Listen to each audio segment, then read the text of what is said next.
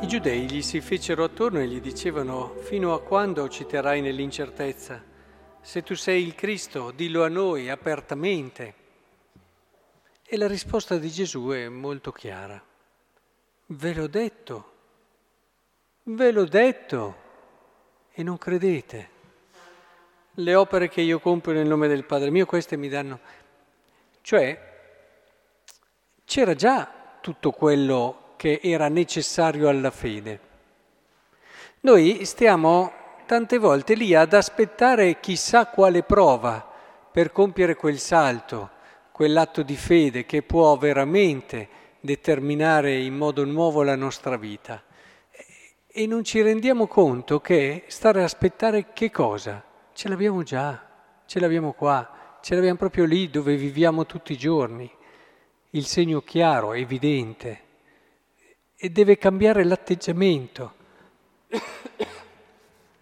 Dobbiamo imparare a riconoscerlo. Noi deleghiamo tante volte al di fuori quello che è il passo che dobbiamo fare noi, quello che è il, quel gesto che poi è un'apertura alla grazia, ma che però dobbiamo fare noi, dobbiamo farlo noi.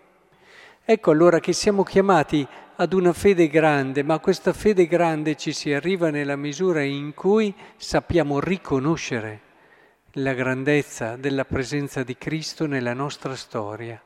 E badate bene che nella giornata di oggi, fino all'ora che stiamo vivendo ora, appunto, quante volte il Signore ci ha mostrato l'evidenza della sua presenza, se l'abbiamo saputo riconoscere, se abbiamo avuto quella forza e quella capacità, quel coraggio di accogliere questi segni e lasciare che parlassero alla nostra vita.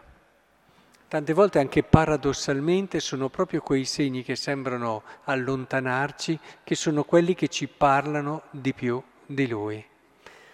Ora nella prima chiesa c'erano appunto queste situazioni bellissime di eh, questi primi apostoli, alcuni di loro che addirittura gente di Cipro e di Cirene giunti ad Antiochia cominciarono a parlare anche ai greci, perché prima parlavano solo ai giudei, annunciando che Gesù è il Signore. La mano del Signore era con loro, un gran numero credette e si convertì. Questa notizia giunse agli, occhi, agli orecchi della chiesa di Gerusalemme, mandarono Barbara e Antiochia e quando videro la grazia di Dio si rallegrarono.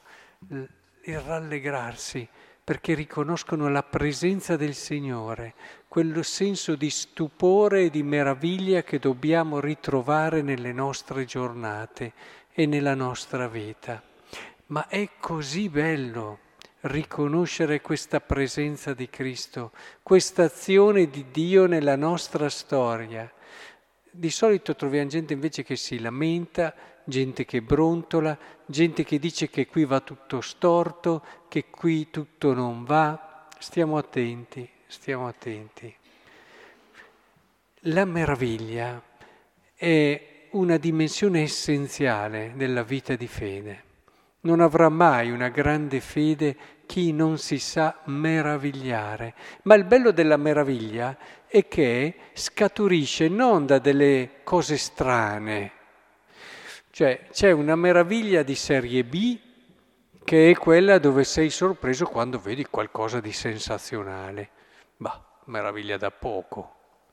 La vera meraviglia è quando tu riesci a cogliere quella bellezza, quel mistero grande, quella quel di più che c'è nella situazione ordinaria che vivi tutti i giorni.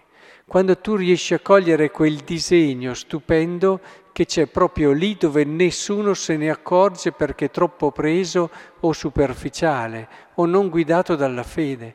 Questa è la meraviglia di cui abbiamo assolutamente bisogno e se volete un aiuto per poter vivere di questa meraviglia, il consiglio è di vedere proprio quello che facevano qui nella prima chiesa.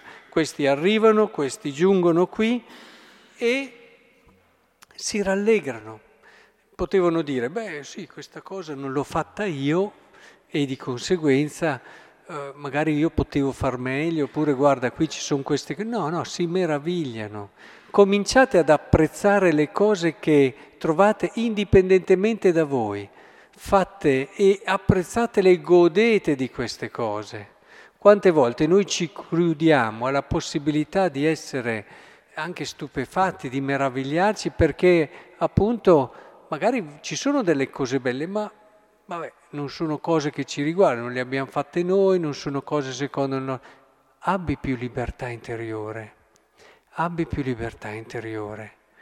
E allora prova ad apprezzare le cose anche se le hanno fatte degli altri, soprattutto se le hanno fatte degli altri soprattutto se sono il frutto dell'opera di tante altre persone, così apri il tuo cuore e lo rendi sempre più capace di meraviglia.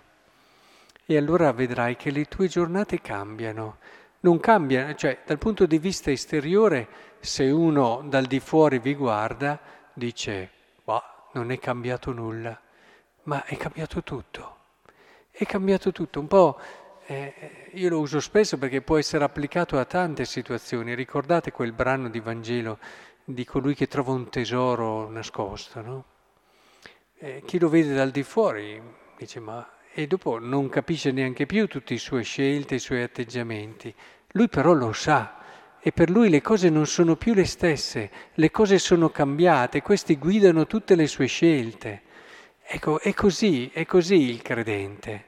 Il credente che fa quel passaggio e sa riconoscere, come dicevamo all'inizio di questa riflessione, sa riconoscere nella sua vita di tutti i giorni che c'è già non tanto di più, che c'è già tantissimo eh, del Signore, della sua salvezza, della sua bellezza, ci sono tantissimi segni della sua presenza e del suo amore nelle nostre semplicissime giornate che se le sappiamo guardare bene, anche se sono semplici, anche se possono sembrare monotone, eh, ci desteranno una meraviglia che ci sorprenderà. Sì, perché la fede è possibile solo in un orizzonte di meraviglia.